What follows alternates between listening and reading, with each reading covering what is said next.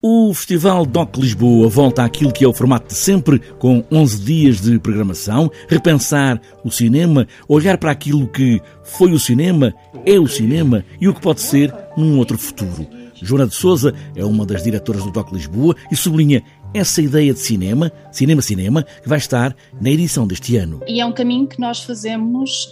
um, exatamente pondo o cinema uh, em relação com o seu passado, com o seu presente e com o seu futuro. Uh, nós temos uma programação, são 249 filmes ao longo de 11 dias, é uma programação bastante intensa, em que nós fazemos uh, diversas viagens pela história do cinema. Nós temos filmes, obviamente, de competição internacional, a competição portuguesa, que apresentam os filmes mais recentes uh, feitos no panorama uh, português e internacional,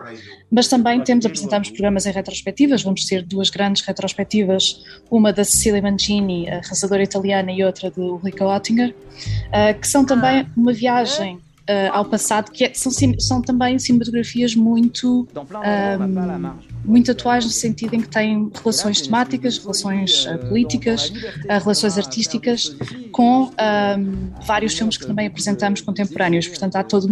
uma, uma noção de eco uma noção de reverberação. Uma reverberação que ressoa também na palavra resistência. Resistir vai ser uma das forças de ver cinema no DOC Lisboa e começa logo na abertura a dar essa afinação geral de toda a programação. Essa noção de resistência é uma noção que também uh, trespassa a programação do festival toda, começando pela sessão de, de abertura, uh, em que temos o Landscapes of Resistance, da Marta Popivoda, e a Terra Cega Azul enquanto sai do trabalho, do Sérgio Silva,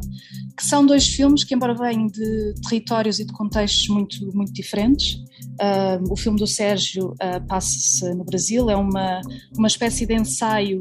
sobre um, a relação da Cinemateca Brasileira com o seu contexto político e com a história que ela representa e com também o futuro que ela, que ela representa. E uh, Landscapes of Resistance, da Marta Popivoda, embora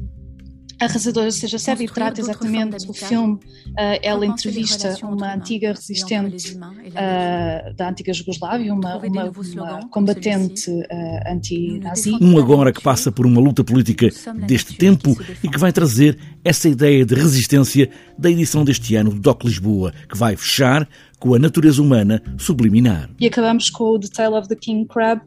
que é um filme que também um bocadinho como a, como a Ulrika Oettinger usa uh, a mitologia e usa as lendas e usa esses espaços assim mais mais subliminares da, da consciência humana para exatamente fazer um retrato de coisas muito concretas Uh, contextos coloniais, uh, relações uh, pessoais. Então, para nós é, é interessante a explorar essas potências todas. Festival de cinema que começou por ser documental, daí o nome DOC e que hoje traz uma outra ideia de cinema global, até segundo tudo o que mudou em 19 anos no cinema deste tempo.